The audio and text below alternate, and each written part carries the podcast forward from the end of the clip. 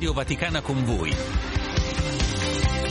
Musica, approfondimenti, ospiti, i vostri messaggi vocali, i titoli dei giornali e siti web italiani e internazionali. Amici ascoltatori, ben trovati, buongiorno, io sono Luca Collodi, questo è il canale italiano di Radio Vaticana, Vatican News e un saluto a Daniele Giorgi per la parte tecnica con Silvia Giovarrosa in eh, regia. 335 12 43 722, voi siete i protagonisti anche di questo spazio del mattino della Radio eh, Vaticana. Vi ricordiamo alle 12 di oggi la diretta dell'Angelus e del Rosario dalla Casa Santa di Loreto, questa sera alle 19 la messa dalla Basilica di Sant'Andrea delle Fratte a Roma alcuni avvenimenti internazionali che eh, ricorrono oggi a Parigi nella sede dell'UNESCO Santa Teresa di Lisieux. Sarà proclamata oggi donna di cultura a Bruxelles. Ci sarà la conferenza stampa del segretario generale della Nato, mentre a Budapest in Ungheria si incontreranno i ministri degli interni di Germania, Austria e dei paesi del gruppo di Visegrad un gruppo di cui fanno parte la stessa Ungheria, la Slovacchia, la Repubblica Ceca e la Polonia parleranno dei controlli alle frontiere interne del tema dell'immigrazione. A questo punto eh, noi ci fermiamo con un brano musicale, lo sentite in eh, sottofondo, sono gli Abba.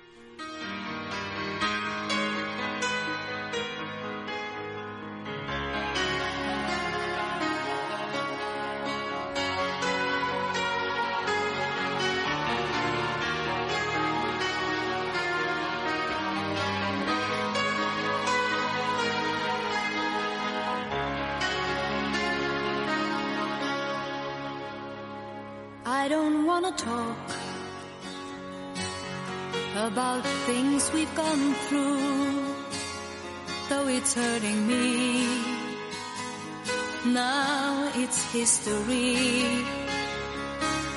I played all my cards, and that's what you've done too. Nothing more to say. No more race to play. The winner takes it all. The loser standing small beside the victory.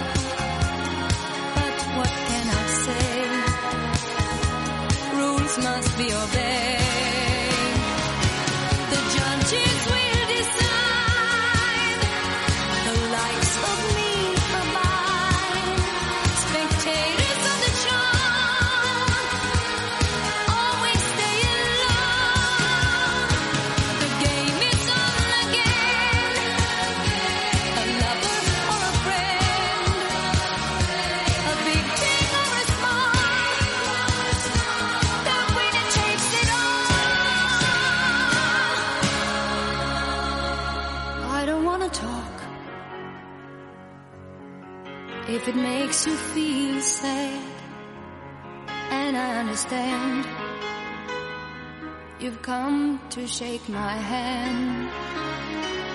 I apologize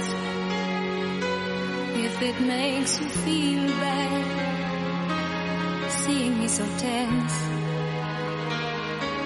No self-confidence, but you see, the winner takes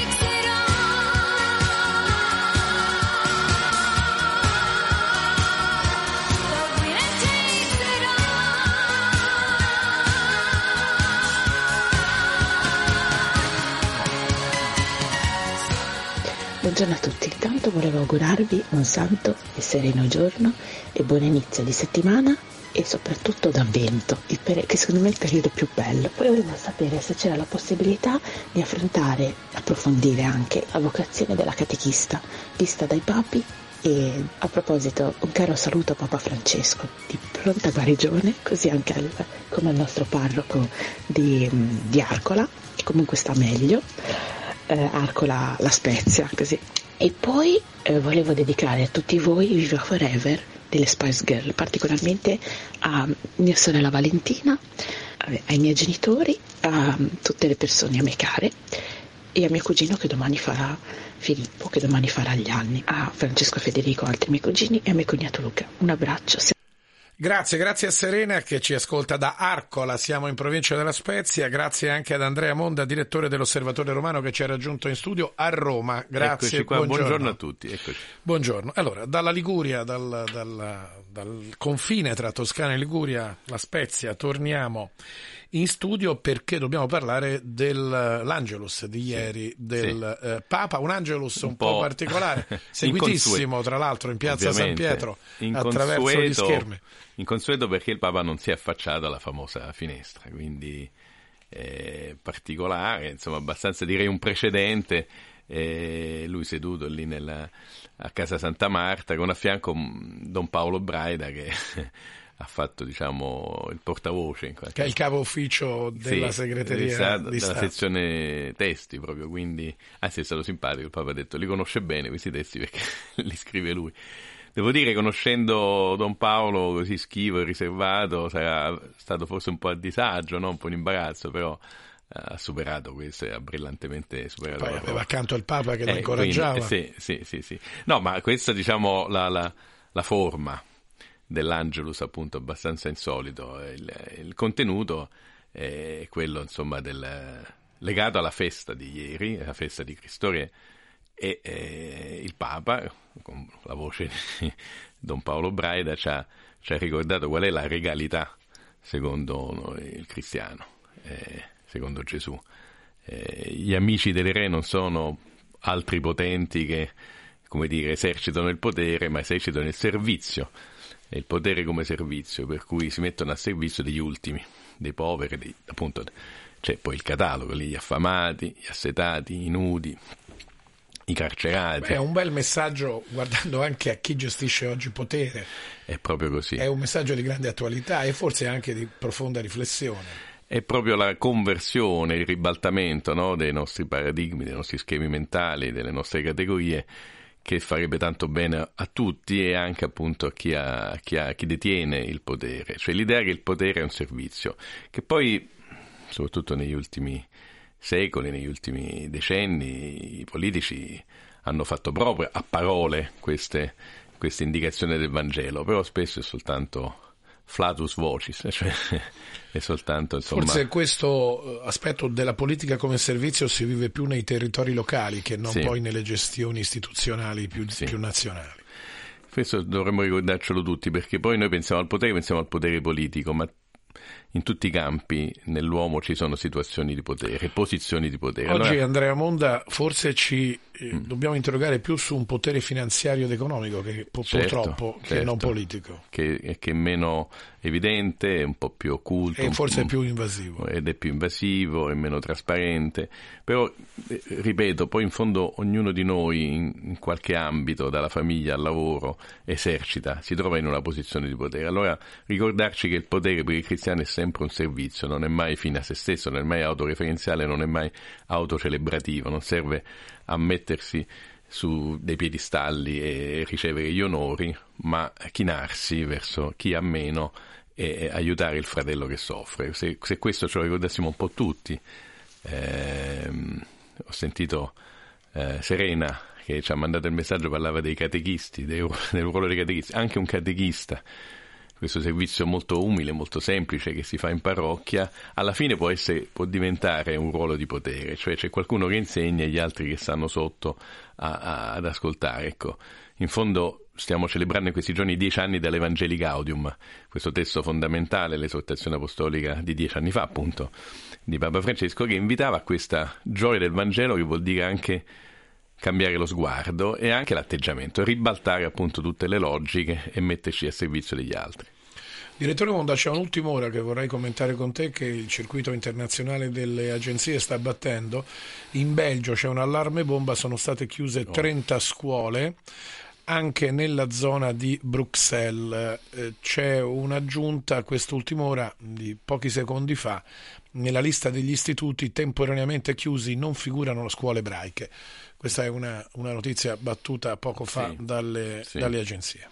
E qui è il, il terrore che, che- che- che si sta purtroppo seminando, il panico, no? il terrore, il terrore che- del terrorismo appunto, del- che, che- che purtroppo non, non fa sconti né fa scarti e si propaga un po' in tutte le nostre eh, città. E- Il Papa ieri nel post Angelus ha ricordato come il dialogo può spezzare l'odio. Sì, esattamente. Il dialogo è, è proprio la, la- può essere la- l'antidoto a questa logica invece del- che porta inevitabilmente a un'escalation di violenza.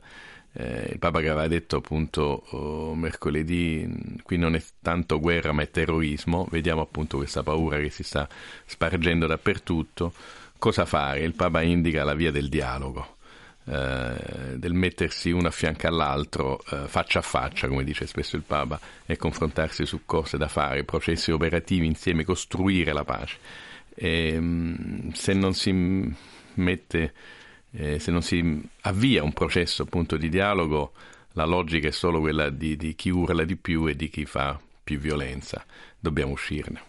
Direttore Monda, rivoltiamo pagina completamente perché non possiamo non parlare di sport. Lo faremo noi alle 12.40 con Giancarlo Lavella, ma dopo decenni la Coppa Davis di Eh, tennis è tornata in Italia. Dal 76 io non sono bravo in matematica, ma forse sono 43 anni, infatti io me lo ricordo, ero molto giovane. Panatta, Barazzuti. Panatta, Barazzuti, TV in Bertolucci. bianco e nero. Sì, TV in bianco e nero in Cile, vanno in Cile e vincono la Coppa Davis nel 76 con Nicola Pietrangeli, allora capitano della squadra, capitano non giocatore della squadra della- di tennis italiano che solleva la Coppa, anche adesso a 90 anni ha sollevato la Coppa, è una grande gioia per tutti gli italiani, un- uno sport che noi amiamo e che però spesso non ha dato soddisfazione adesso con questo, soprattutto con questo campione. C'è una Sinner, riflessione da fare a proposito di Sinner. Ha vinto un gruppo di giovani. eh, giovanissimi, sì, e questo ci dice qualche cosa.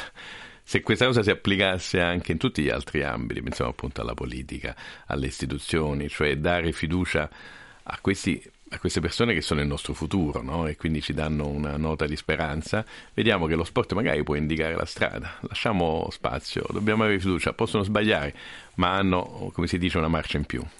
E permettimi questa personalissima eh, nota perché il CT della nazionale italiana di Davis è livornese. Ah, Quindi, ecco, c'era di un conseguenza, interesse, un interesse lo- personale, Eh, eh, però è un, anche perché eh, il tennis eh, in- nel- nella mia città è certamente un, un- un momento molto importante, molto praticato, soprattutto da giovani. Però ecco, c'è questa è una battuta naturalmente. No, no, ma è giusto. Quante volte il Papa Francesco si è soffermato, ha incontrato squadre di, di sportivi di tutte le discipline. Lui vede nel- nel- nello sport quello che è, insomma, anche un po' una metafora no, della vita, mettersi in gioco, un sano agonismo, un giocare fino all'ultimo con lealtà. Quindi ci sta.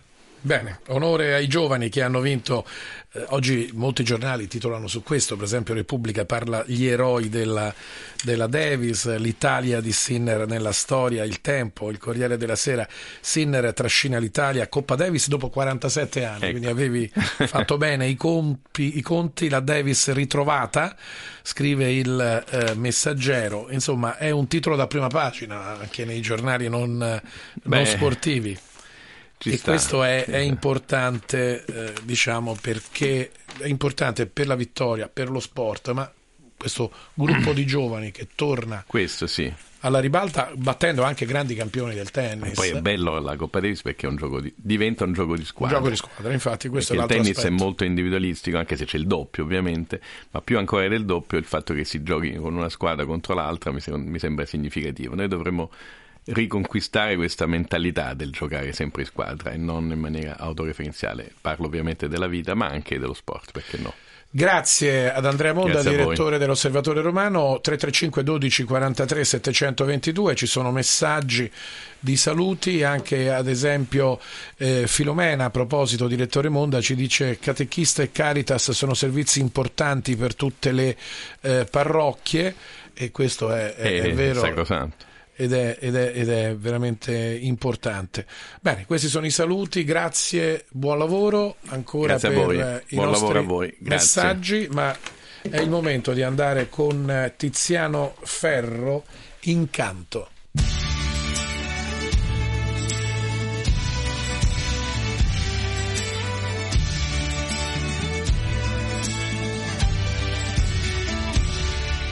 Come quando io ti ho visto per la prima volta, tra milioni di occhi la vita si nascose, come fissare il sole in una notte, far sparire tutti gli altri in un secondo come niente. Dopo un lungo inverno accettammo l'amore che meritiamo di pensare o pensiamo di meritare, per questo a volte ci facciamo così male. Desidero sapere dove va a finire il sole, se il freddo delle parole gela lo stupore, se non ti so scaldare né curare dal rumore, ho soltanto una vita, la vorrei vivere. Con te che anche nel difetto e nell'imperfezione sei soltanto incanto, incanto. Istantanee di secondi lunghi quanto un anno bisestile quando posi la tua testa su di me il dolore tace incanto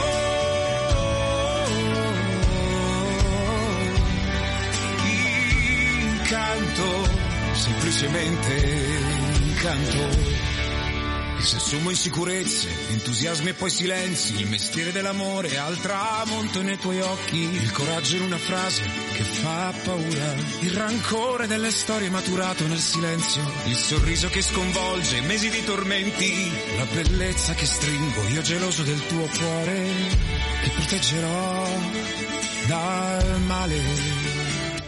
Desidero sapere dove va a finire il sole, se il freddo delle parole gela lo stupore, se non ti so scaldare né curare dal rumore, ho soltanto una vita, la vorrei vivere così. Incanto, è un incanto, istantanee di secondi lunghi quanto un anno bisestile, quando posi la tua testa su di me, dolore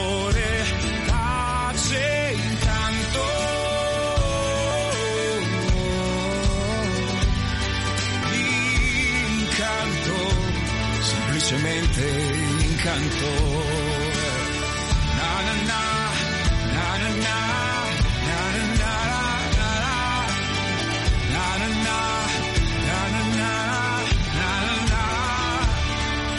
Il sorriso dei giganti sulla tua bocca sta in un angolo ed è puro incanto, intanto scatto. Istantanee bisestile quando posi la tua testa su di me il dolore pace incanto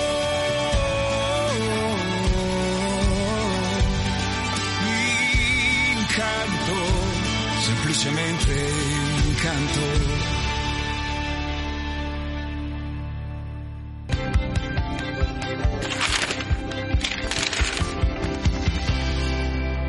E questo era Incanto di Tiziano Ferro che ha accompagnato l'ingresso in studio di il nostro collega Marco Bellizzi, collega dell'Osservatore Romano. Grazie, buongiorno. Buongiorno, a lunedì. Lunedì è sempre un giorno un po', Eh, un po' no- faticoso, non, non ma- incantevole. macchinoso. Non esatto, incantevole. incantevole. Ieri nel eh, post Angelus, tanto per entrare subito in tema, il Papa ha ricordato la COP28, ha detto vado per chiedere di tutelare il clima e quindi la terra. Sì, noi ovviamente ci prepariamo, eh, come sempre ogni lunedì abbiamo la nostra rubrica per la cura della casa comune e quindi eh, ovviamente eh, eh, oggi eh, ci prepariamo all'inizio della COP28 che eh, ricordo appunto partirà il 30 di novembre a, a Dubai e con un'introduzione di Pierluigi Sassi che è il presidente della sezione italiana di Earth Day e che ci parlerà un po' delle mh, prospettive ovviamente della COP28, dell'importanza appunto della partecipazione annunciata di Papa Francesco e che mh, non è una eh, partecipazione così solo, solo formale, ci spiega Pierluigi Sassi, ma il Papa va lì insomma con qualche freccia nella faretra e, e ci illustra un po' quali sono queste frecce. Eh, io non ve le, annun- non ve le anticipo, eh, i lettori se le andranno a, a- a vedere, ovviamente eh, scherziamo, ma insomma ci sono degli elementi di riflessione credo abbastanza interessanti. Questo naturalmente nel numero di oggi dell'Osservatore Romano che esce nel pomeriggio online Certo. e nelle edicole romane. Ma l'Osservatore Romano oggi si occupa di un altro avvenimento che sta movimentando un po' tante famiglie. Nella giornata di ieri moltissimi ne hanno usufruito, che è questa moda di fine novembre di andare a fare diciamo shopping approfittando di sconti anche importanti. Sì, andare a fare anche virtualmente, soprattutto virtualmente, perché poi ovviamente queste piattaforme, grandi piattaforme online di ehm, vendita eh, alimentano questa massa consumistica che si muove eh, in, questo- in occasione di questo Black Friday dove si annunciano questi sconti eh, eh, importanti, anche eh, abbastanza consistenti su. Qualsiasi cosa. Vestiario, elettronica. Sì, eh, si era partiti con l'elettronica e eh, per arrivare adesso a qualsiasi eh, prodotto, Scarpe. scarpe, Borse. vestiti, tutto quanto. E allora noi ci permettiamo di fare un po' una riflessione, grazie anche a una campagna che è stata avviata dal WWF che sottolinea come eh, insomma eh, noi siamo la specie eh, in estinzione, non più i panda. no? Ricorderete che il panda è un po' l'immagine emblematica del WWF. Perché? Perché stiamo ovviamente con i nostri stili di vita alimentando insomma, una fine accelerata eh, del nostro habitat. Eh, e in questo contesto ovviamente la, mh, il consumo di eh, eh, abbigliamento, di tessile eh, nuovo, eh, superfluo in molti casi eh, ha un impatto devastante. Allora si parla anche un po' di quanto costa comprare al pianeta comprare un, un nuovo abito piuttosto che magari eh, rivolgersi al- perché no al mercato dell'usato. Diamo un po' di numeri e facciamo vedere come insomma questo nostro stile di vita al quale facciamo fatica a rinunciare eh, sinceramente però eh, può essere veramente ed è veramente dannoso per tutto il pianeta. Marco Bellizzi, eh, ti chiamo a commentare un po' le prime pagine dei quotidiani di oggi, le vedremo tra poco, però a prima vista c'è una cosa che mi ha colpito, c'è politica italiana, molta politica italiana, queste polemiche tra governo e toghe, Crosetto dice che ci sono dei giudici che mh, stanno preparando un affondo giudiziario contro il governo, la magistratura smentisce e va bene, le solite cose, non sono non- non grosse novità.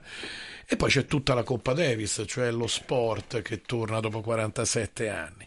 Dalle prime pagine dei quotidiani italiani è completamente sparito il Medio Oriente e l'Ucraina.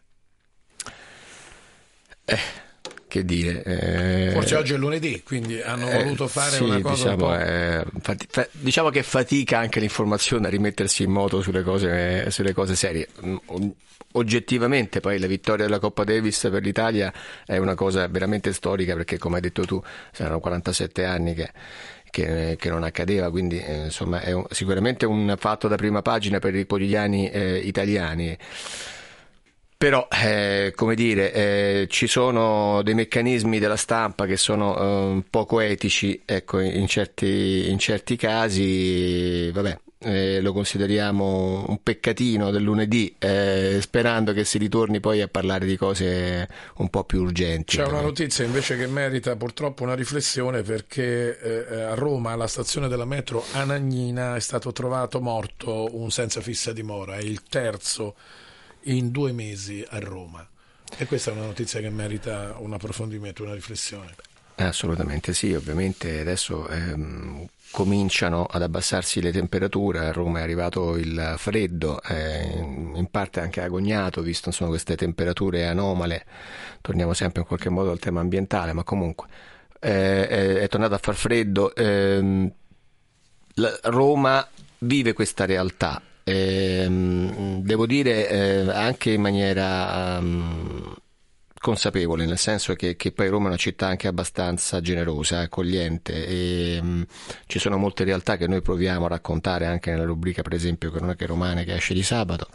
E, però eh, c'è, per quanto riguarda senza fissa dimora, c'è un problema particolare legato eh, anche al disagio psichico, insomma è un tema eh, complesso. Certamente mh, questo non, non può giustificare la ah, morte eh, di una persona eh, in mezzo alla strada e, mh, eh, ed è sempre un fatto che ci deve far eh, riflettere quando magari incontriamo nel nostro tran tran quotidiano una persona che sta lì buttata in terra e magari prestarci un, un po' più di attenzione. E quindi le istituzioni dovrebbero, e lo fanno in molti casi, chiaramente. Sì, le istituzioni, ma soprattutto, ma soprattutto quello che noi definiamo il terzo settore, nel quale poi la parte cattolica è molto importante. Ci sono molte associazioni che fanno veramente, veramente grandi cose per, le- per per i senza fissa dimora e per tutte le persone in difficoltà. Non possono ovviamente arrivare ovunque perché poi ci vorrebbe anche una mano un po' più, come hai detto tu, istituzionale, tra virgolette. Grazie a Marco A. Bellezzi dell'Osservatorio Romano. Noi ancora qualche messaggio. Marco, resta con noi perché, per esempio, molti ascoltatori eh, stanno eh, facendo arrivare al Papa degli auguri per ristabilirsi presto. C'è un ascoltatore che non si firma. Santi- cara Santità, le auguro con l'aiuto del Signore di riprendersi presto. Noi abbiamo bisogno di lei e eh, un abbraccio al eh, Papa di questo ascoltatore che ha mandato un messaggio ma che non si firma. Auguri di pronta guarigione arrivano da Marco di Benevento al 335 12 43 722. Buon inizio di settimana al Papa e buona salute anche da eh, Francesca. Un altro messaggio che eh, viene in qualche modo attraverso la radio girato. Noi giriamo a Papa Francesco. E ci uniamo ovviamente agli auguri. e ci uniamo all'auguri. Grazie dalla regia, un brano è eh, gli U2, un grande, un grande, una grande band, Marco. che dire? che dire di più? Ascoltiamo.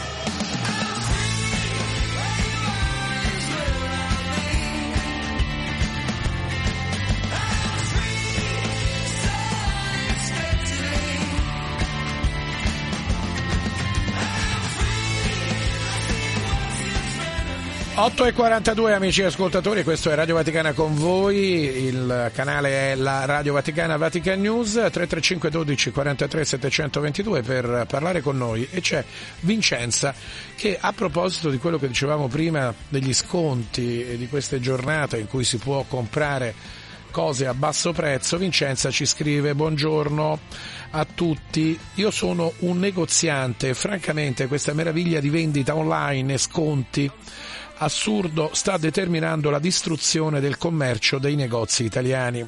Si vedono solo file di negozi cinesi, pasticceri cinesi, Bangladesh frutta ed anche sartorie e tintorie che arrivano dal Medio Oriente. Certamente nessuno di questi paga le tasse che abbiamo noi parrucchieri. Vincenza, noi eh, rilanciamo eh, questo tuo eh, messaggio che ha anche eh, senz'altro delle verità e qui chiamiamo in causa anche un po' le istituzioni che dovrebbero poi regolare di fatto questo commercio che concordo con te personalmente, talvolta almeno il commercio online è veramente distruttivo per quanto riguarda il lavoro che viene fatto poi nel negozio eh, vicino casa, nel negozio eh, che noi siamo abituati magari a frequentare e su questo ci dovrebbe essere una maggiore riflessione da parte di chi poi realmente può gestire questo commercio online. Grazie Vincenza, buon lavoro per il tuo negozio di eh, parrucchiere, per il messaggio che ci hai mandato ed è il momento ora di andare a vedere quello che scrivono alcuni siti stranieri, la nostra rassegna stampa.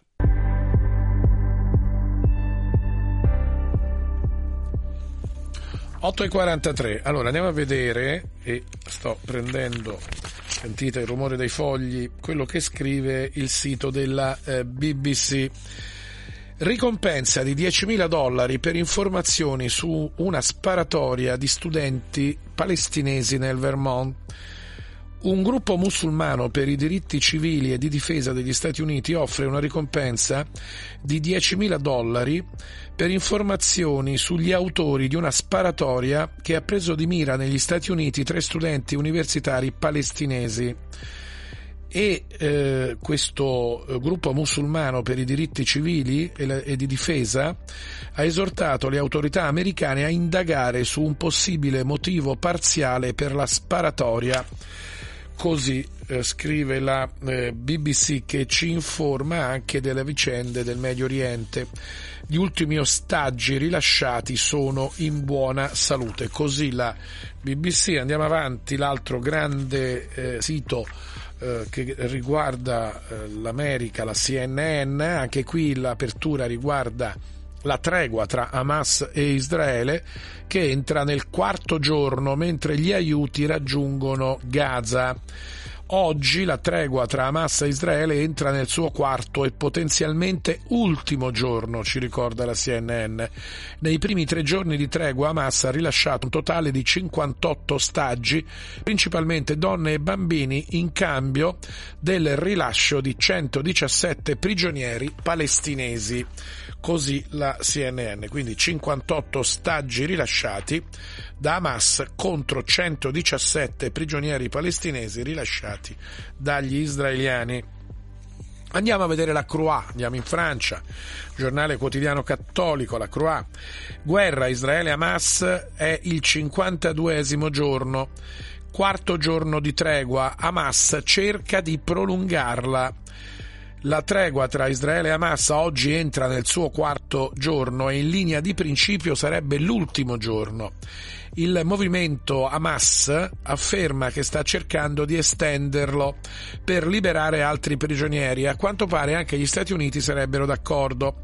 La Francia spera che la tregua a Gaza duri fino al rilascio di tutti gli ostaggi. Vedete come i siti stranieri si eh, concentrano sul tema della guerra tra Israele e Hamas. Andiamo a vedere quello che scrive invece Nigrizia che ci presenta un'altra notizia. Andiamo in Africa dove la resistenza ai farmaci fa più vittime di malaria e AIDS insieme. Particolarmente allarmante la sempre più diffusa inefficacia degli antibiotici in Africa. Perché? Perché ci dice eh, in, nel suo sito Nigrizia c'è un uso scorretto o un abuso di antibiotici che sono considerate le cause della crescita e della diffusione di microorganismi resistenti agli stessi antibiotici con conseguente perdita di efficacia delle terapie. Il fenomeno è globale ma colpisce con maggiore intensità quei paesi a medio e basso reddito come l'Africa. Quindi attenzione amici ascoltatori, qui la riflessione si fa anche sanitaria, attenzione ad abusare con l'uso degli antibiotici. L'uso scorretto o l'abuso degli antibiotici rischia poi di eh, non fare alcun effetto, di far aumentare le malattie. Questa è una notizia sulla quale dovremmo riflettere un po' eh, tutti quanti. Andiamo a vedere invece Asia News che torna a rilanciare il, l'Angelus del eh, Papa di ieri per tutti i popoli dilaniati dai conflitti continuiamo a pregare senza stancarci perché la preghiera è la forza della pace. Così rilancia Asia News sul suo, suo sito l'udienza del Papa eh, di ieri. Così alcuni siti a livello eh, internazionale a questo punto eh, noi eh, abbiamo un po' di musica e poi ritorniamo con altre notizie e altri ospiti.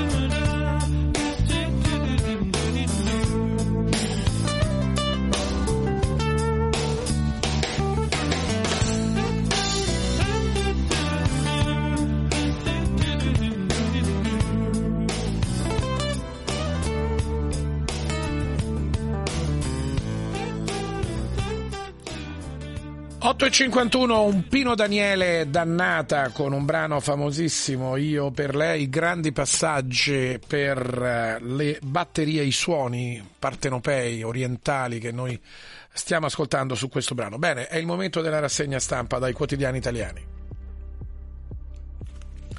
E allora, due notizie che però prendiamo prima dalle agenzie, perché secondo funzionari israeliani, e qui torniamo al Medio Oriente, sono in corso intensi negoziati per modificare la lista di 11 ostaggi che dovrebbero essere liberati oggi da Hamas. Ma maggiori particolari li avremo alle 9 nella nostra edizione flash del giornale radio. Vediamo quello che scrivono oggi lunedì 27 di novembre i quotidiani italiani. Corriere della Sera, l'apertura è di politica interna, accuse alle toghe e scontro. Bufera dopo le frasi sull'opposizione giudiziaria al governo Meloni. A parlare il viceministro Sisto, ora bisogna separare le carriere dei magistrati e l'Associazione Nazionale Magistrati sul Corriere della Sera definisce fake news quanto detto da Crosetto, cioè che alcuni magistrati si sono riuniti per mh, incastrare il governo eh, Meloni. Poi a centro pagina la notizia della Coppa Davis che dopo 47 anni torna in Italia. E poi parla il presidente ceco, promesse all'Ucraina non mantenute, l'Europa ha mostrato incertezze sull'Ucraina che hanno finito per danneggiare Kiev, così il Corriere della Sera. Andiamo sul giornale di Milano, anche qui l'apertura è politico-giudiziaria, l'opposizione giudiziaria toghe il piano anti-Meloni, quindi il giornale dà per certo questo piano. Il ministro Crosetto svela, vogliono colpirci prima delle elezioni europee, ecco gli obiettivi, ma l'Associazione Nazionale Magistrati nega tutto e il centrodestra torna a chiedere in Parlamento la riforma della eh, giustizia. Eh, c'è un'altra notizia sul giornale che riguarda l'Europa, cancellano pure gli edifici, folle progetto europeo. Si chiamerebbe progetto Urbact e si propone di ripensare gli edifici dell'architettura dissonante, cioè quelle, quegli edifici risalenti all'era delle dittature in Europa. Andiamo sul messaggero. L'apertura è sportiva, la Davis scusate, la Davis ritrovata, la storia scritta da quattro bravi ragazzi giovani italiani. Poi in secondo piano il caso delle toghe antigoverno, Crosetto i giudici pensano all'opposizione giudiziaria, l'Associazione Nazionale Magistrati dice è una ricostruzione fuorviante. E poi c'è eh, un passaggio sulla mediazione americana in Medio Oriente, liberati 17 ostaggi, si tratta per tenere aperta la tregua. Andiamo a vedere quello che scrive la Repubblica, anche qui l'apertura è sportiva, gli eroi della Davis, battuta l'Australia, impresa degli azzurri, la star Sinner con Musetti, Arnaldi, Sonego, Bolelli e il capitano Volandri, sono questi eh, diciamo il gruppo che poi ha vinto la Davis dopo 47 anni riportata in Italia. E anche nel MotoGP nel Gran Premio Bagnaia fa il bis, quindi una giornata per i colori italiani importante celebrata dai giornali. Però di spalla torna la cronaca politica, Crosetto, governo nel mirino dei pubblici ministeri, all'Associazione Nazionale Magistrati e l'opposizione, attacco all'Italia, l'attacco del governo ai magistrati per il centro-sinistra e attacco all'Italia.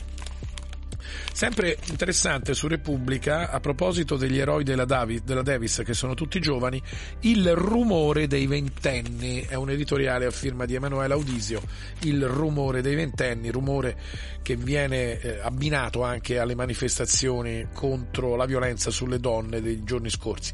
Andiamo sul tempo, anche qui l'apertura è politico-giudiziaria, dopo la denuncia del ministro della difesa Crosetto, ci sono toghe antigoverno a fondo del ministro, un'opposizione giudiziaria vuole affossare il governo italiano, indignazione dell'Associazione Nazionale Magistrati, il PD dice riferisca in Parlamento, replica il ministro Crosetto, sarò felice di farlo. Poi c'è una notizia che riguarda Roma sul tempo per l'Expo 2030 che dovrebbe Roma è in gara per ospitarla. C'è oggi un rush decisivo, domani voto a Parigi, ultimi tentativi di superare la favorita Riyadh. Quindi il tempo è un po' pessimista sul fatto che Roma possa ospitare l'Expo 2030. Sono le 8.57, noi finiamo qui, tra poco l'edizione flash con Giancarlo Lavella delle informazioni, intanto noi ci ascoltiamo un grande Vasco Rossi. Canzone per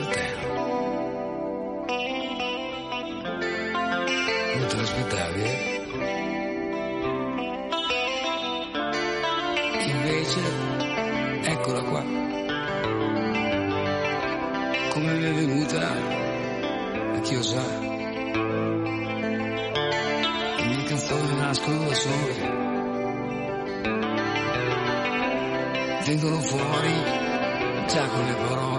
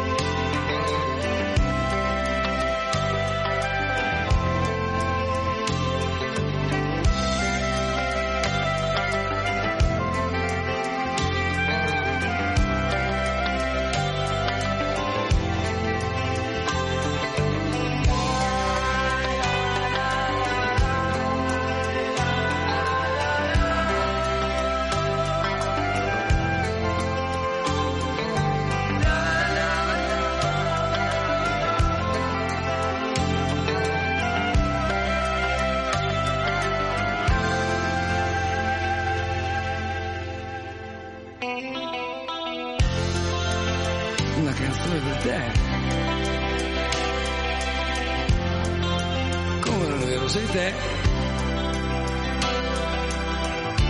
Ma tu non ti ci riconosci neanche. Lei è troppo chiara e tu sei già troppo grande. Io continuo a parlare di te. Ma chissà pure perché.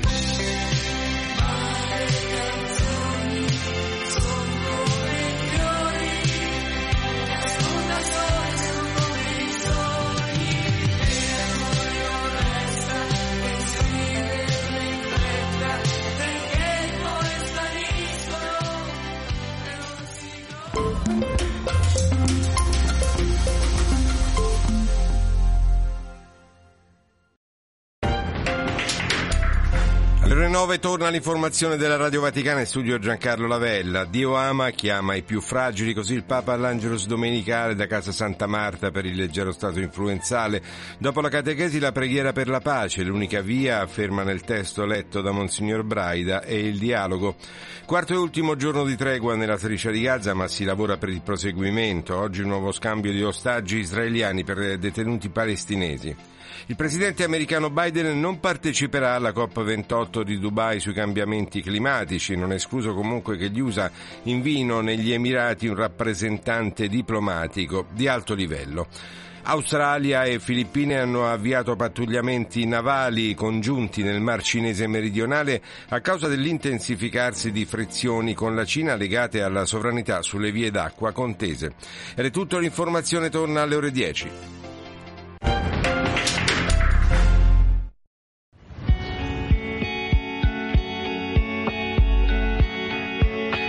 Le 9 e un minuto, amici ascoltatori, grazie a Giancarlo Lavella per il suo giornale Radio Flash ed ora arriverà Emma Arrone e i Modà.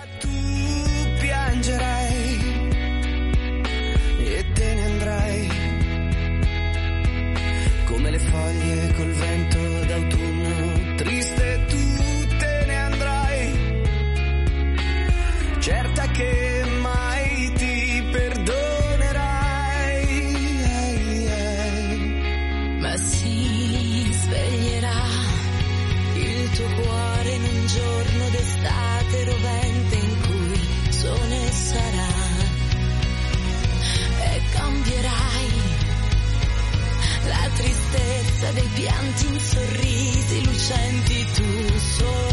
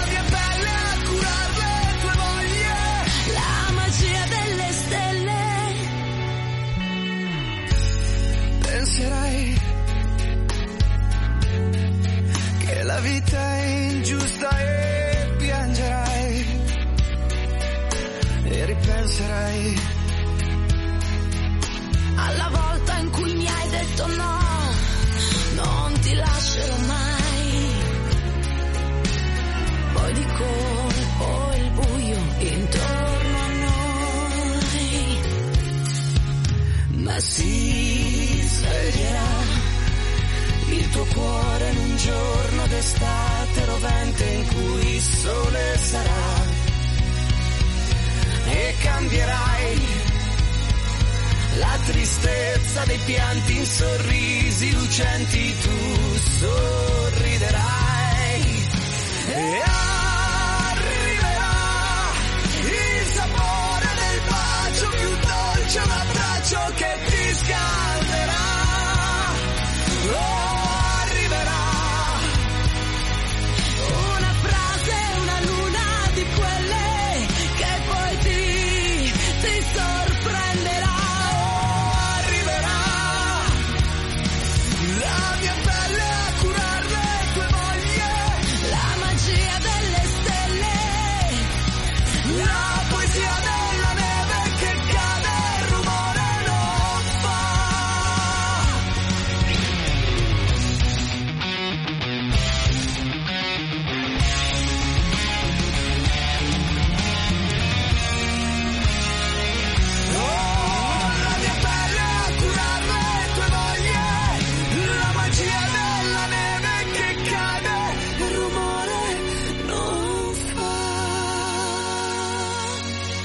904 Radio Vaticana con voi, andiamo a vedere Vatican News come apre il nostro eh, sito, ricordo in aggiornamento costante sulle notizie che riguardano il Papa, la Chiesa e il mondo, naturalmente in primo piano ancora il post Angelus di ieri di Papa Francesco, la COP28, il clima minaccia la terra, vado alla COP28 per chiedere di tutelarla. Nel dopo Angelus il Papa parla del prossimo viaggio a Dubai per il vertice sul cambiamento climatico e saluta i giovani che ieri hanno celebrato la giornata mondiale della gioventù a livello diocesano. Poi naturalmente il pensiero del Papa per l'Ucraina e il Medio Oriente. Il dialogo spezza l'odio, è la sola via di pace. Al termine della recita dell'Angelus il Papa ricorda tutti i popoli dilaniati dai conflitti e in particolare su Israele e Palestina dice ringraziamo Dio perché c'è finalmente una tregua la preghiera per la liberazione di tutti gli ostaggi e l'auspicio per l'ingresso di maggiori aiuti umanitari a Gaza. E eh, ancora il Papa, eh, tutti lo, lo sappiamo, eh, Vatican News ci ricorda mh, che ieri il Papa ha presieduto l'Angelus eh, da casa Santa Marta per un leggero stato influenzale. A questo punto noi abbiamo un ospite eh, che eh, vogliamo riproporre, lo trovate come podcast audio su Vatican News sul nostro sito perché Abbiamo parlato di Medio Oriente, abbiamo parlato di Ucraina, ma andiamo ancora in Medio Oriente a parlare di Siria. A parlare è il vescovo di Aleppo dei Caldei, Monsignor Odò, che dice a Radio Vaticana, Vatican News, è una crisi senza fine, ma la Chiesa è testimone di carità e dialogo. Si parla naturalmente della Siria dopo circa 13 anni di guerra, dopo la pandemia e dopo anche il terremoto del febbraio scorso, la tristezza più grande è vedere partire giovani e famiglie cristiane. Ma ascoltiamo Odò al microfono di Tiziana Campisi e Alessandro Di Bussolo. Oltre un decennio di guerra, poi il terremoto, quale stagione sta vivendo adesso la città di Aleppo? 13 anni di guerra E poi abbiamo avuto il, il coronavirus, abbiamo avuto tanti morti giovani perché costosa molto all'ospedale. Non ci sono medici di livello, è una cosa nuova. E poi abbiamo avuto il terremoto e Aleppo era distrutta e anche per esempio noi, nostra casa del vescovo e poi il cattedrale abbiamo avuto distruzione, abbiamo avuto paura e si deve dire anche una povertà generale. In Aleppo tutto è costoso, comprare un chilo di carne ad Aleppo una cosa straordinaria, oggi si deve pagare qualcosa come 150 mila lire siriane e un po' il salario di un- una persona che lavora in una casa. È una cosa terribile. Abbiamo eh, qualche volta questo sentimento di colpabilità anche co- quando vo- vogliamo mangiare qualcosa eh, come al normale. È così eh, in generale. Ma voglio dire, malgrado questa situazione, eh, rimane un senso di solidarietà. Questo viene da una storia, di una cultura e la Chiesa ha avuto un ruolo eh, veramente straordinario. Tutti riconoscono, anche il, il governo, i musulmani, l'atteggiamento dei cristiani di solidarietà, di carità, di accoglienza e questo aiuta molto, ma non possiamo vivere tutto il tempo così, si deve avere un cambiamento politico, che la gente possa lavorare, che l'industria e poi viaggiare eh, senza questo eh, embargo su di noi. Penso a tutte queste cose. Ma la tristezza la più grande è la partenza delle famiglie, soprattutto le nostre famiglie cristiane. I giovani partono a causa del servizio militare, non c'è lavoro per loro. e allora eh, abbiamo migliaia di gioventù che vanno eh, soprattutto da qualche anno in Germania perché eh, ci sono eh, regole interessanti per quelli che vogliono studiare e lavorare e, e c'è una accoglienza organizzata. Al primo anno di università adesso gli studenti cominciano a studiare tedesco. Ci sono corsi, fanno esami perché vogliono andare in Germania e sembra ci sono felicità per entrare nell'università soprattutto per eh, medici, ingegneri. Mi sembra che la Germania segua una politica che serve i loro interessi economici. I suoi fedeli che cosa le chiedono in particolare? Di quali aiuti hanno più bisogno? Vorrei dire di tutto, soprattutto le- i prezzi del mangiare. Che cosa facciamo per aiutare? Soprattutto la medicina, operazioni medicali. Abbiamo un, un comitato che paga le operazioni all'ospedale di una maniera corretta. Sono delle somme eh, enormi, soprattutto per le grandi opere, il cuore, eh, chirurghi, ecc- eccetera. E poi eh, ci aiuta molto le scuole, pagare le scuole private. Adesso aiutare la gente per costruire le loro eh, case dopo il terremoto, si, si organizza anche sì, un grande solidarietà. Eh, abbiamo tanta gente ogni mese che vengono per chiedere aiuti per comprare medicina, quello che hanno cancro eh, e così si, si deve pagare ogni eh, affitto per le case e, così ogni settimana c'è un programma per eh, sostenere le famiglie il nostro eh, lavoro pastorale è divenuto soprattutto umani. Per questa ragione ho, deciso quando ho visto tante domande, io sono con due sacerdoti, il mio vicario generale, non possiamo tutto il tempo essere all'aiuto. Ho fatto un gruppo di 12 persone giovani e altre ben organizzati con esperienza del lavoro eh, umanitario che loro organizzano ogni settimana di una eh, maniera molto, molto ben organizzata, con rispetto, dignità, di, discrezione e eh, si va avanti. Secondo lei a livello nazionale e internazionale cosa fare perché la Siria torni a crescere economicamente e, e anche ad offrire un futuro ai suoi cittadini. Ho detto una volta la guerra in uh, Ucraina e la guerra che si continua in Siria. La guerra della Siria è andata in Ucraina di, di una certa maniera per noi e poi adesso è partita a Gaza, Israele, eccetera. Un problema eh, internazionale e la Siria si trova al mezzo di, di questi interessi.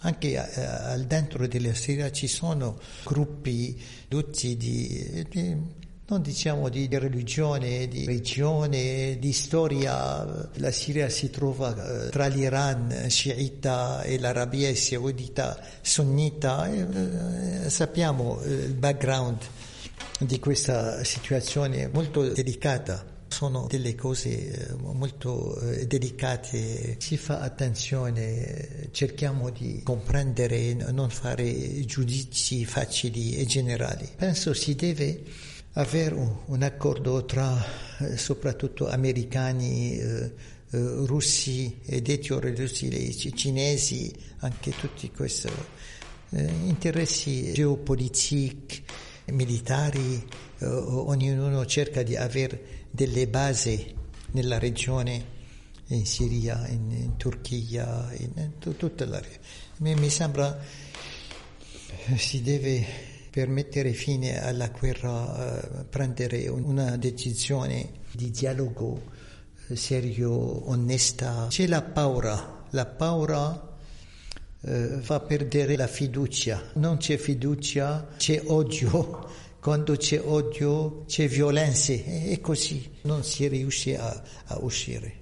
Lei nutre delle speranze? Sì, sì, eh, io penso che tutti i vescovi eh, un po' con convinzione, dipende del, del, livello, ma tutti abbiamo una coscienza di responsabilità, di una presenza cristiana, storica, che fa senso importante per noi, per la regione, la testimonianza dal Vangelo. Io ripeto sempre, siamo eh, cristianità che parla arabo, molto importante parla arabo, chi pensa arabo, capace di capire eh, il mondo arabo e musulmano. C'è una eh, solidarietà di cultura, di storia, di amicizie, malgrado tutte le, le difficoltà. E, e credo che il mondo arabo e musulmano ha un uh, gran problema con la modernità, come entrare nella modernità e la mia convinzione di cristiano Vaticano II ci ha aiutato a, a fare passi in avanti. Mi sembra sia l'ecumenismo sia il dialogo interreligioso e poi la libertà religiosa sono tre elementi molto importanti per la visione della Chiesa cattolica oggi del mondo. E mi sembra dobbiamo dare questa testimonianza eh, al mezzo del mondo arabo e musulmano, dire di una certa maniera possiamo essere credenti eh, in Dio eh, senza essere fanatici e violenti. Povertà, difficoltà, sfiducia, ma la gente e i cristiani come vedono il loro futuro? Tanti dicono non voglio ascoltare che fra poco non sarà più cristiani in Siria, lo dicono quando vedono il nu- numero e le, le, partenze. Adesso dopo il terremoto sembra eh, il Canada ha aperto le porte, hanno detto tutti quelli che hanno parenti in Canada, hanno problemi in Siria, possono fare una domanda e tanti adesso vanno a Beirut per fare eh, eh, queste eh, domande amministrative e questo. C'è qualcuno che condivide il eh, sentire della Chiesa, il pensiero della Chiesa, quindi questa volontà di restare, di testimoniare con la propria vita una presenza millenaria? Sì, c'è una minoranza. la mia convinzione, malgrado tutte queste uh, partenze ehm, eh, ci sarà sempre una minoranza di fede e il piccolo resto, come si dice nella Bibbia, il piccolo resto che saranno qui e, e chissà come sarà. Ci avviciniamo all'avvento. Quale messaggio vuole far giungere dalla Siria al mondo cristiano? Dobbiamo eh, ritrovare la gioia di es- essere cristiani, la gioia di essere eh, amati di Dio, salvati, la gioia della pace del rispetto degli altri, di essere gente che accoglie gli altri. Il nostro mondo arabo e musulmano ha bisogno di questa gioia di Dio che è possibile nella nostra umanità.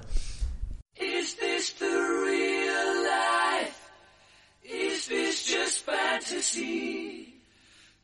in a landslide, no escape from reality. Open your eyes, look up to the skies and see. I'm just a poor boy. I need no. Because I'm easy easy go. Little high, little low. The wind blows doesn't really matter to me. To me.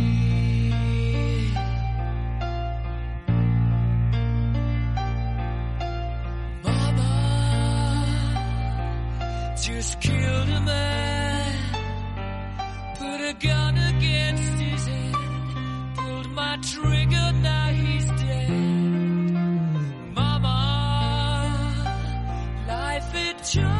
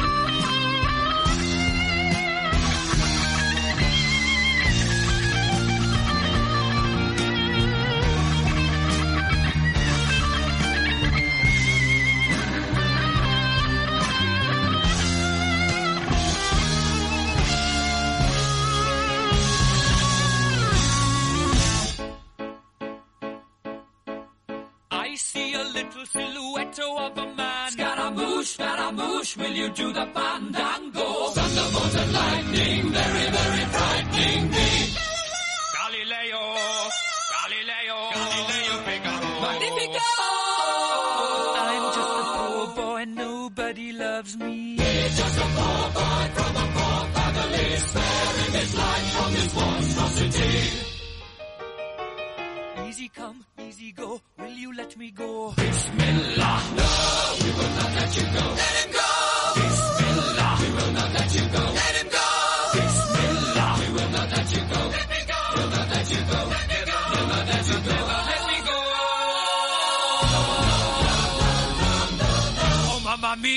mamma mia. Mamma mia, let me go. Has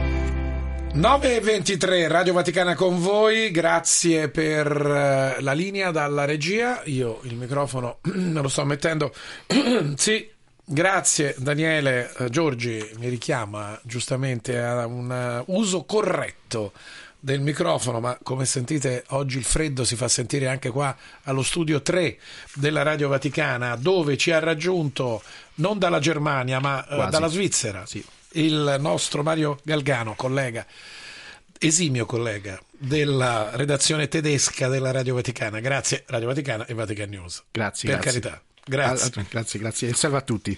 Grazie. Allora, con te, mh, a parte eh, diciamo l'amichevole colloquio che stiamo facendo, eh, vorrei tornare sulla lettera del Papa e del cardinale segretario di Stato Parolin alla Chiesa tedesca. Che cosa sta succedendo? Ma soprattutto questa lettera, che effetto ha avuto nella Chiesa tedesca che è impegnata in una profonda riflessione sinodale? Assolutamente sì. Eh, innanzitutto devo specificare che praticamente è una risposta del Santo Padre a quattro teologhe, donne, eh, che hanno chiesto al, al Papa eh, un chiarimento, un chiarimento su quello che sta succede- succedendo nella Chiesa cattolica in Germania. Eh, diciamo che già prima del sinodo, eh, del cammino sinodale che abbiamo qui avuto adesso eh, quest'anno eh, qui in Vaticano, eh, in Germania c'è, sta- eh, c'è un cosiddetto cammino sinodale, Synodale Weg in tedesco, dove dei vescovi tedeschi insieme a associazioni, a gruppi di laici, cioè di non religiosi, di non- persone non consacrate, ma comunque attivi nella Chiesa cattolica, chiedono una riforma eh, o delle riforme nella Chiesa eh, cattolica. Bisogna ovviamente tener conto che in Germania la situazione ecclesiastica o religiosa eh, cristiana, ecco specifico cristiana, eh, è ovviamente, ehm, eh, come posso dire, toccata anche dalla situazione ecumenica. In Germania avevamo una grande chiesa eh, anche luterana evangelica e eh, diciamo che questo ovviamente mh, tr- molti cattolici traggono spunto da quello, vedono quello che fanno i protestanti, i luterani e pensano perché non farlo anche noi. Ecco, il, il Santo Padre in questo senso adesso e anche il cardinale segretario di Stato Parolin hanno un po' chi- eh, detto fermate, cioè calmatevi un po', fermatevi perché eh, eh, non possiamo andare oltre perché comunque qui è, un- è una questione no- non che non riguarda solo una chiesa locale, no? Perché se vogliamo cambiare le cose, non è che una chiesa locale può chiedere ecco, d'ora in poi faremo questo o quello, bisogna farlo insieme, quello che è anche il cammino sinodale che facciamo qui eh, eh, che abbiamo avuto qui in, in Vaticano eh, lo si vuol fare anche a livello della Chiesa universale, cioè quello che riguarda la Germania non può riguardare solo la Germania, ma può- deve riguardare tutti. E questo diciamo il punto eh, principale del Santo Padre. Un'osservazione, scusatemi, un'osservazione che vorrei fare con te, Mario Galgano. Eh, quando si parla di sinodo, sinodo in Vaticano, sinodo in questo caso in Germania, ma il sinodo insomma, è, una- è uno strumento, è un modo di agire un po' diverso in tut- a livello universale della Chiesa. La stampa o comunque gli osservatori esterni o comunque chi guarda le cose della Chiesa pensa che quando ci sia un sinodo sicuramente automaticamente ci sarà una qualche novità nella dottrina, eh, eccetera. Questo non sempre è così. No, perché allora lì bisogna anche poi definire cosa è un sinodo, perché ci sono, eh, cioè il sinodo adesso come l'ha inteso Papa Francesco, che è quello di ascoltare, soprattutto una parola chiave no, per Papa Francesco, mentre per eh, le chiese diciamo di eh, tradizione protestante, eh, soprattutto per esempio noi in Svizzera abbiamo due grandi chiese protestanti, quando si parla di sinodo ehm, potremmo forse mh, definirlo un parlamento della chiesa, cioè come un parlamento a Montecitorio per intenderci, dove mh, rappresentanti diciamo, livello ve- vescovile, ma anche laici, eh, si mettono insieme per decidere. Dunque, quando si decide qualcosa, un cambiamento E c'è. questo il Papa l'ha escluso proprio all'inizio del sinodo Ma più che Vaticano. eh, esclusa, ha precisato proprio Che questo. non che è un Parlamento. No, che è praticamente un ascoltare, no? Eh, poi si può anche decidere, quello è un secondo passo, ma prima di fare questo passo bisogna ascoltare. È quello che diciamo forse molti al, anche al nord delle Alpi, ma forse anche qui in Italia, ehm, hanno un po' difficoltà a capire che mh, prima di fare qualcosa bisogna, anche prima di decidere, ma anche prima anche di discutere, anche prima di discutere bisogna anche un po' ascoltare, ma cosa c'è, cosa, cosa bolle in pentola, no? E questo diciamo comporta alcune eh, anche responsabilità che forse molti non hanno anche un po' forse paura di ascoltare perché uno mh, ha una, una propria eh, adesso viviamo anche in un'epoca dei social dove ognuno no, vuole gridare eh, la propria posizione senza poi avere il, il coraggio, direi, proprio di ascoltare cosa l'altro ehm, pensa. Questo diciamo è un, è un cammino molto anche difficile secondo me, cioè, e questo lo vediamo proprio anche in Germania in questo caso proprio particolare, dove chi ha delle idee che sembrano già chiare non è disposto a difficoltà ad ascoltare l'altra parte. Mario Galgano, torniamo alla domanda iniziale. Questa lettera del Papa di Parolin che cosa ha prodotto e come è stata accolta in Germania? Allora, diciamo che eh, sicuramente eh, la differenza tra eh, la Germania e l'Italia che in Germania comunque, anche se sono cose che possono creare delle polemiche, non si, cioè non, non- non si è così emozionali no? come, eh, come lo si è qui eh, forse al sud delle Alpi. Lo si prende ehm, in considerazione ovviamente, ma c'è stata diciamo una polemica che noi forse in Italia diremmo soft, non, non non c'è un, qualcuno che grida "Ah, no, ma non dobbiamo fare andare sulle barricate, fare proteste, eccetera. Eh, ovviamente eh, chi è- non è d'accordo lo ha detto, ma in modo molto pacato. Questo diciamo che forse è un po' una differenza con, con quello che noi conosciamo qui, eh, qui nel sud. E quindi il sinodo tedesco come potrebbe continuare? Questa è una domanda molto, molto difficile da rispondere. Al momento, eh, allora, quelli che mh, diciamo eh, stanno mettendo in, in pratica anche quello che il, il sinodo tedesco chiede, con- hanno detto di, con- di voler continuare. Eh, anche i vescovi ehm, hanno praticamente un po' detto ok, noi eh, in un certo senso vogliamo sostenere, però poi nel, nel modo concreto è ancora da vedersi come si evolverà tutto questa, questo cammino in Germania è ancora un po' ehm, è da vedere. Però quello che eh, vorrei sottolineare, io non credo in uno scisma, perché molti parlano eh, anche di questo, no? Ah, ma no, adesso dei vescovi chiederanno delle cose che non si può chiedere, dunque ci sarà uno scisma. Questo io non credo, cioè lì secondo me anche a, a sud delle Alpi dobbiamo forse eh, tener conto anche di questo. I tedeschi ehm, hanno questa mentalità, ok, si bisogna discutere, bisogna anche parlare di cose un po' forse che vanno un po' oltre, però eh, non c'è quel... eh, non, non siamo nell'epoca di Lutero, diciamo così, eh, sono- i tempi sono diversi. Grazie al collega Mario Galgano. Mario, abbiamo un ascoltatore al 335 12 43 722 che ti fa una domanda. Naturalmente è- è- cambiamo completamente, eh, diciamo, tenore. Buongiorno, è un ascoltatore Alfio della Garbatella, quindi siamo a Roma. Potreste chiedere al dottor Galgano dove ha imparato il giapponese? Ho visto un video sui social in cui lo parla fluentemente. Grazie. Alfio Rossi, ascoltatore della Radio Vaticana dalla Garbatella a Sì, Roma. allora questo eh, ho fatto un test, questo forse è una cosa che a me mi ha veramente scioccato se posso dire. C'è un'app eh, che adesso spopola nei social dove tu con delle poche immagini tue e mettendo un testo scritto in 5 minuti eh, ti fa un video che praticamente a me mi ha sconvolto veramente tantissimo perché praticamente ah, un video dove io parlo giapponese, cioè sono io con il labiale perfetto e questo praticamente ha fatto un'app. Non- io non so il giapponese, mai, mai studiato, mai neanche una parola, cioè proprio nulla. E un'app mi ha fatto questa, questa cosa, a me mi ha, mi ha sconvolto. Cioè, Quindi hai scaricato un'app? Sì, ho, testato perché adesso c'è mm, è, un- è una Intelligenza artificiale. un'arte- in- intelligenza artificiale e che un po' mh, eh, spopola ecco, sui social. Io ho detto vabbè, provo, provo un po', vediamo se è veramente com'è. E sì, ho fatto questo test. A me veramente io sono rimasto scioccato perché vedere se stessi, no? vedere se stessi allo specchio, in un certo senso, e vedere che tu sai qualcosa che però effe- non, sai. eh, e vedere questa cosa mi, mi è mol- veramente sconvolto. Eh, qui eh, veramente qua- stiamo andando in, una- in un mondo dove ecco con l'in- l'intelligenza artificiale non sappiamo dove andiamo a finire praticamente. Quasi da fantascienza. Sì, però fa veramente paura anche no? vedere se stessi eh, in questo modo, cioè vedere qualcosa. Noi vediamo film, eccetera, che vengono, fatti prodotti al computer.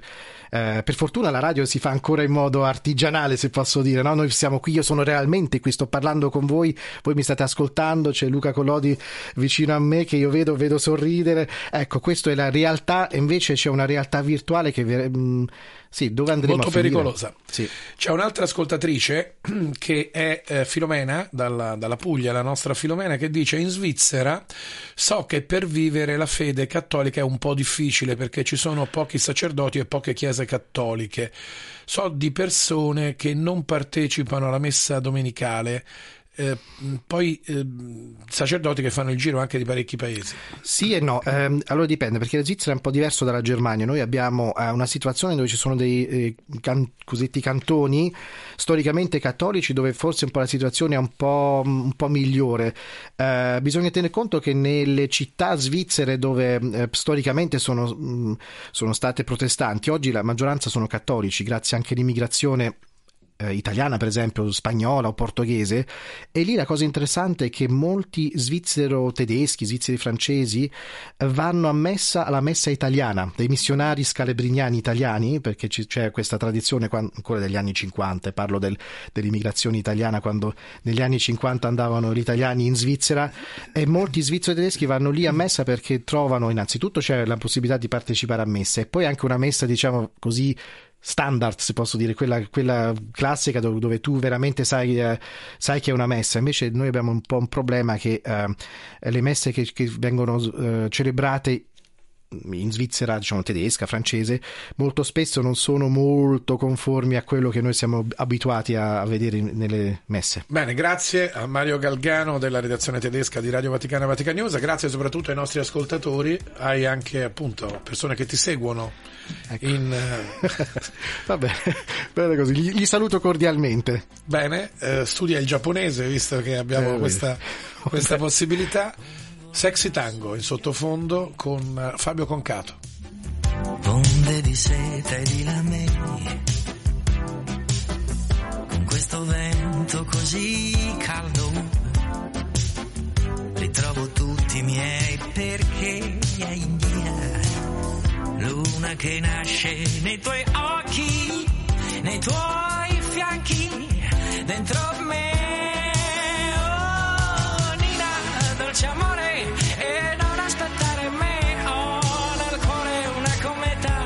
se mi guardi la vedrai, maledetti c'è un bel dancing, e come in un vecchio film balleremo un sexy tango, con le note che ci saltano tra i denti.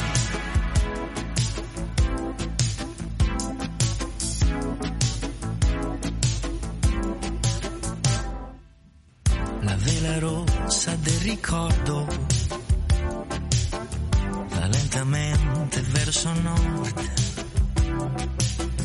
Io la ritrovo come sempre, come la fiamma di un falo. Un vecchio grida da lontano,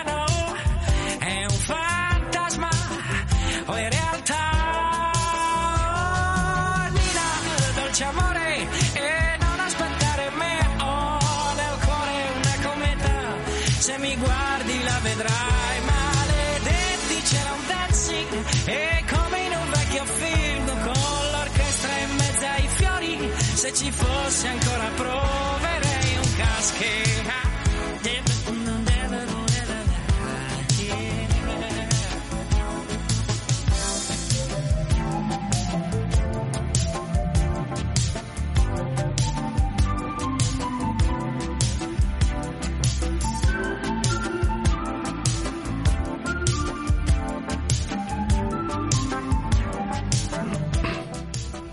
9.37, Radio Vaticana con voi, parliamo di sport. Giancarlo Lavella, resta con noi anche Mario Galgano. Eccoci. Buongiorno, buongiorno a tutti quanti. Parliamo di sport e parliamo di Coppa Davis. 47 anni dopo la Coppa Davis torna in Italia. Noi ci ricordiamo, eravamo piccoli, lo possiamo dire. Io non c'ero. Tu non c'eri, noi eravamo Io avevo piccoli. nel 76 47 anni fa, quindi avevo 19 anni, quindi io ne avevo un po' meno. fatevi i calcoli. La TV in bianco e nero ci portava Panatta Dal Cile immagini che arrivarono di notte Panatta, Bertolucci, Barazzuti e Zugarelli, i quattro moschettieri. E 47 portarono- anni dopo, un gruppo di giovani, questo è l'altro aspetto che va Certo. sottolineato, hanno riportato in Italia la Coppa Davis, i titoli dei giornali, gli eroi della Davis, la Repubblica, la Davis ritrovata, il Messaggero, eh, Sinner nella storia, il Tempo. Oggi tutte le prime pagine dei giornali, più o meno, titolano in questo modo, Sinner trascina l'Italia, Coppa Davis dopo 47 anni, battuta l'Australia, il Corriere della Sera e così via. Io faccio subito una parentesi, perdonatemi, perdonatemi amici ascoltatori, ma eh, credo che lo debba fare perché il commissario tecnico azzurro della Coppa Davis è livornese. Quindi un saluto personale a Filippo Volandri perché eh, certamente merita questa cosa. Scusatemi, questo è un uso improprio della radio. te molto lo concediamo, te lo concediamo, Te lo concediamo, però eh, diciamo saluto Volandri perché tra l'altro è anche una persona amica, eh, grande appassionato di tennis. E, Vabbè, poi è stato anche un giocatore di ottimo livello. e quindi Eh, ci ha quindi- portato sul tetto del mondo, ha portato la nazionale italiana. Che cosa possiamo dire? Ma io, io volevo giovani- subito inserire una polemica. Allora, eh, perché chiaramente c'è l'entusiasmo come giusto che sia per gli italiani. Abbiamo visto un bel tennis, questo nuovo tennis eh, in cui si tirano delle bombe ormai, no? non, è più, non è più un tennis tattico, però ricordiamoci che la Coppa Davis del 76 eh, era una Coppa Davis che si giocava con partite da 5 set, eh, mi pare all'epoca ancora senza tie break eh, e, e con eh, una squadra fatta da 5 giocatori contro un'altra squadra di 5 giocatori, quindi si giocava al meglio delle 5 partite, quindi i due singoli incrociati poi e il doppio. E quindi era, si passava praticamente una settimana a guardare questa- questo incontro. E anche nel tennis mi viene il dubbio, ecco, volevo poi passare eh, la palla, la racchetta, anzi a Mario, che da, da bravo svizzero si è, eh, eh, si è gustato tutte le vittorie di Federer. Ah, sì, di Martina Hingis. Se anche in, anche in questo sport, come è avvenuto prima per la pallavolo, anche in parte per il calcio, eh, le esigenze televisive hanno preso il sopravvento e Sì. quindi snaturando in qualche modo eh, Ma perché, eh, scusami, perché l'esigenza un po' anche dello spettatore oggi eh, tu vuoi eh, vedere tante cose, vuoi vedere il tennis, calcio, vuoi vedere che ne so, il football americano, tu hai 24 ore su 24 sport, eh, ci sono proprio anche canali tematici Certo, che sì, fanno sì. vedere di tutto, non, non c'è solo il tennis. Eh, io però volevo sottolineare una cosa, eh, Luca ha detto delle- dei giovani, eh, eh, Yannick Sinner è anche un po' un simbolo dell'Italia moderna se posso dire, perché lui ha un nome francese, è alto atesino sui tirolese, eh, parla però perfettamente italiano corre- correttamente, è molto simpatico, eh, no? È è un'immagine di un'Italia che può anche piacere, io spero anche agli italiani, ma anche al di fuori. C'è un- un'Italia un po' diversa da quel, da- da quel stereotipo di Italia, eh, di- d'Italia, no? Del...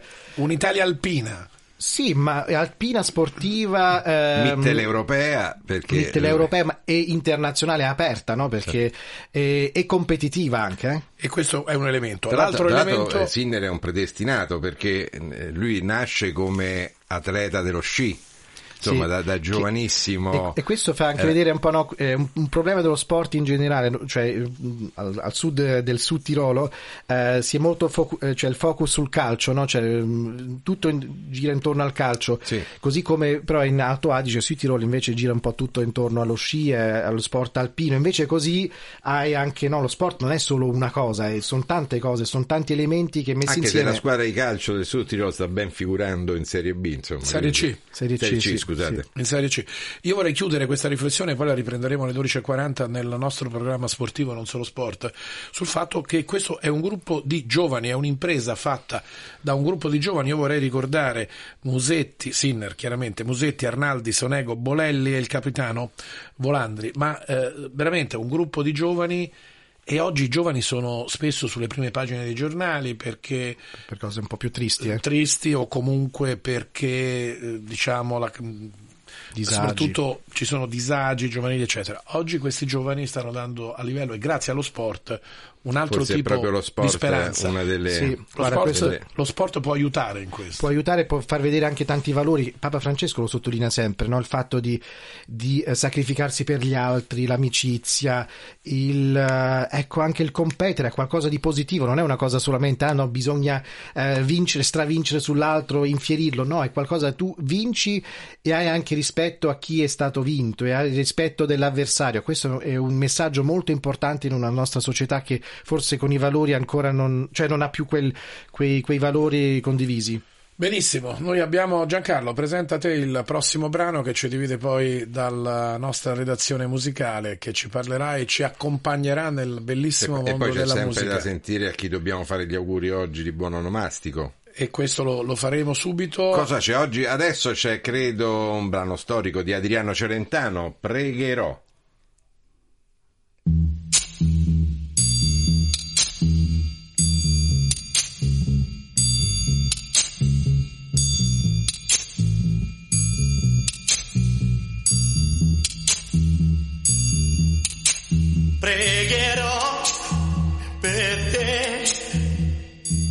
che hai la notte nel cuore e se tu lo vorrai, crederai. Io lo so perché tu la fede non hai, ma se tu lo vorrai,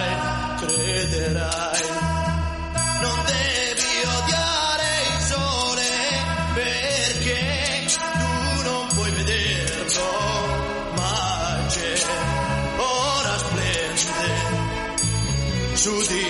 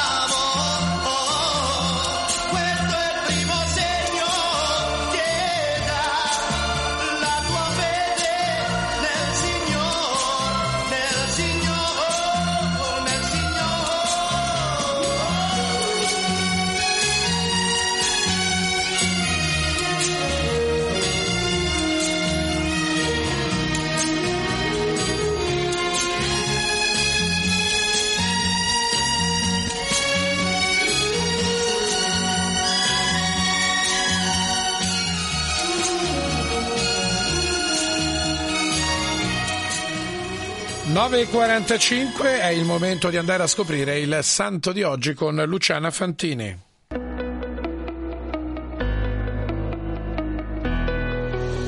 Oggi 27 novembre la Chiesa ricorda San Virgilio, vescovo di Salisburgo. Monaco nella natia Irlanda, Virgilio svolse gran parte della sua attività a Salisburgo come vescovo, chiamatovi da Pipino il Breve, con il compito di evangelizzare e pacificare il Ducato di Baviera da poco conquistato.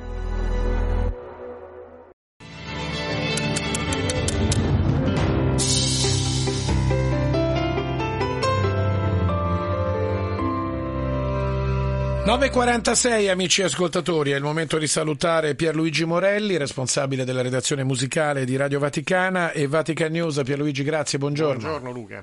Giancarlo Lavella resta in studio, pronto per il GR delle 10, GR Flash, quindi noi abbiamo un po' di tempo per eh, ascoltare musica ma entrare in quella che è la chiave per capire al meglio la musica. Ah, speriamo che ci riesco. Eh, Quest'oggi, dunque, parleremo di una. Prendo spunto da quella che sarà la trasmissione poi di questa sera dello scrigno musicale, eh, che, la trasmissione di tastiere, che sarà dedicata ad una mh, particolare, eh, a un particolare genere, diciamo così, musicale, che eh, oggi è caduto un po' in disuso, ma lo stanno piano piano riscoprendo nelle chiese che è quello dell'alternatim, un genere che è andato avanti per, per qualche secolo addirittura, e cioè eh, quello che eh, venivano cantati dei brani e venivano questi brani, eh, diciamo così, introdotti eh, dall'organo, dallo strumento musicale. Eh, che però suonava eh, delle cose che prendevano spunto dal brano che sarebbe stato cantato subito dopo. Questo cominciò eh, in epoca più antica, eh, giusta, chiaramente con il gregoriano, con il canto gregoriano, e eh, successivamente, poi come vedremo, ha preso anche altre strade. E magari cominciamo subito eh, proprio ascoltando eh, una cosa di Gerolamo Frescobaldi che eh, ha scritto tre messe organistiche, diciamo così, la messa della Madonna, la messa della Domenica e la messa degli Apostoli. Queste tre messe dovrebbero accompagnare, sono tutti brani musicali che dovrebbero accompagnare eh, la messa in tutti i suoi momenti e eh, alternarsi appunto con il coro gregoriano, come sentiremo ora.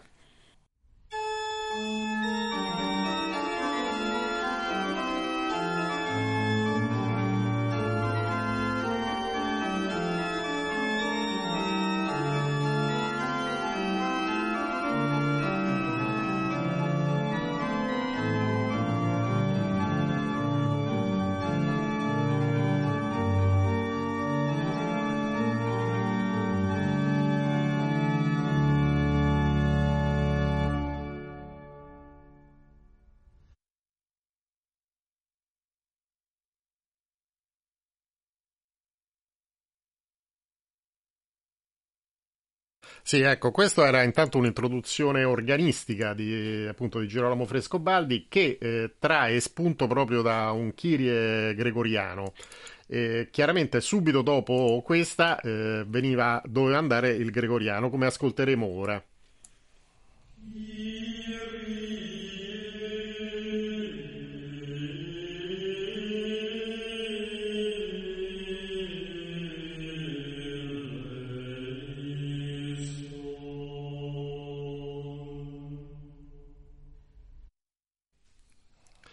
Ecco, questo era il Kyrie gregoriano, appunto, eh, che fa seguito al, al, brano che abbiamo ascoltato prima, organistico, che trae spunto proprio da questa melodia qua.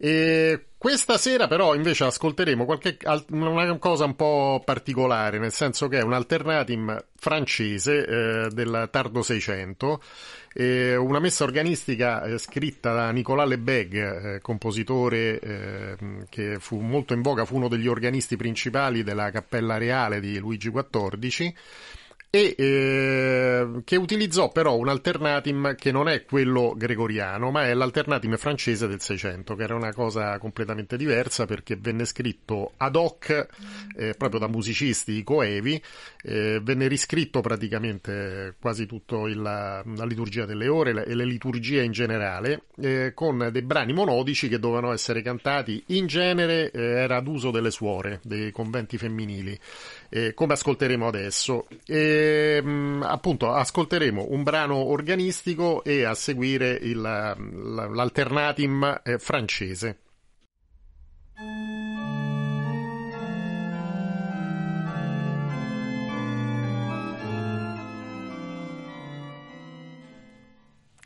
Allora, no, un attimo che c'è stato un problema tecnico, adesso eh, partirà il brano di Nicolas Lebeg.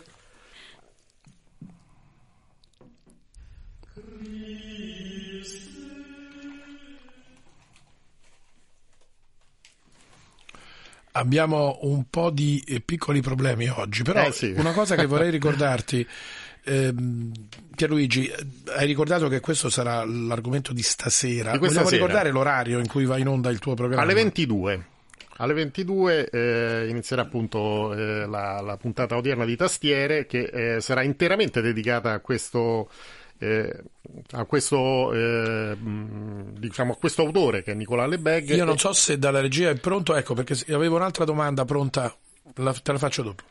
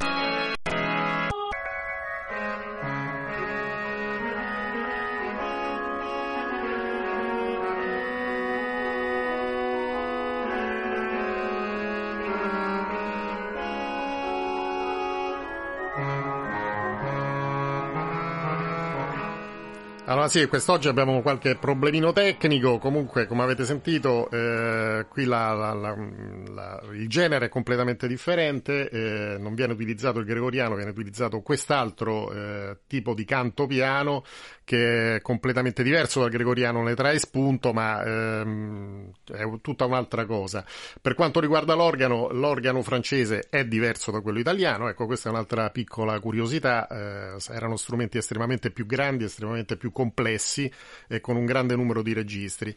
Il discorso dell'alternatim però eh, non è rimasto soltanto in ambito cattolico, come abbiamo potuto sentire Italia e Francia, ma eh, poi con la riforma protestante è approdato anche in Germania, dove comunque veniva praticato prima della- dell'avvento del, del luteranesimo. E eh, Lutero stesso ehm, riscrisse eh, il, proprio il libro dei canti da utilizzare durante le liturgie. Molti dei brani che vengono ancora oggi cantati nelle- durante le, le liturgie eh, protestanti sono addirittura proprio di, eh, di pugno di Lutero, sono stati scritti addirittura da lui, altri invece sono stati presi dalla tradizione popolare. E, e qui- e da lì è nato quello che si chiama il corale protestante. Eh, la pratica dell'alternatim veniva utilizzata anche dai protestanti. Bach ne è un esempio eh, eclatante, diciamo così, perché ehm, l'ha utilizzato in larghissima parte, eh, in particolar modo in un'opera eh, che è un'opera che ha una duplice funzione, sia pratica sia didattica, che è l'Orgelbuchlein, che è un, proprio un libro, vuol dire proprio piccolo libro d'organo, che sono tutta una serie di preludi ai corali protestanti. Pierluigi Morelli, la domanda che ti Dimmi. volevo fare, siamo in conclusione di questa mattinata insieme.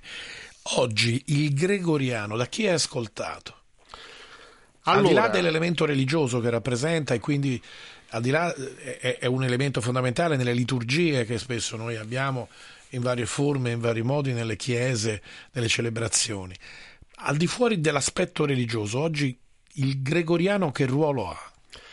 Allora, il Gregoriano ha avuto un, eh, una- un periodo, diciamo così, di, non dico di oblio, perché in realtà non c'è mai stato oblio sul Gregoriano, perché si è sempre studiato, anzi negli ultimi anni ci sono stati eh, degli sviluppi negli studi del, del canto gregoriano, del canto piano in generale, che sono stati veramente notevoli perché hanno seguito eh, i grandi passi che ha fatto la musicologia. E, mh, oggi ha cominciato ad essere riutilizzato il gregoriano dal punto di vista liturgico e per quanto riguarda l'ascolto diciamo così che mh, non c'è un grande ascolto perché in realtà è forse per eccellenza il canto liturgico eh, proprio appunto quello che, mh, che viene cioè che è nato e è stato concepito per la liturgia e basta Diciamo che talvolta viene preso a prestito per il pop anche, ci sono dei complessi, per esempio gli Enigma che partono Sì, c'erano utilizzando... diversi anni fa lo, lo fecero. Eh, sì, diciamo così che è un po' una cosa che può sembrare addirittura quasi blasfema, perché poi in realtà il canto gregoriano è canto esclusivamente liturgico, quindi i testi sono testi liturgici. eh, Però prenderli- non è raro trovare spun- degli spunti che ma poi diciamo gregoriano- così che ha un grandissimo fascino, quello sì, perché ha il fascino di, un- di una musica che proviene addirittura da che è iniziata ha iniziato ad essere composta, ad essere pensata eh, poco dopo la caduta dell'impero romano, eh, quindi nella- nell'alto medioevo proprio. E molti canti che ancora oggi girano nel repertorio gregoriano sono antichissimi, quindi è chiaro che c'è un, un, un, eh, ambiente all'interno del canto gregoriano che è sicuramente Che è di una grande storia- fascino. una storia dell'uomo, poi, sì, sì, fondamentalmente. sì, una storia dell'Occidente in qualche modo. Grazie a Pierluigi Morelli, appuntamento questa sera alle 22. Alle 22 con tastiere. Radio Vaticana 9.57. Noi ci fermiamo qui, amici ascoltatori. Abbiamo ancora un brano, se non vado Sì, errato. Perfetto. sì, abbiamo Allora un brano, chiudiamo. il brano eh, di Bach. E poi ci salutiamo. Esatto.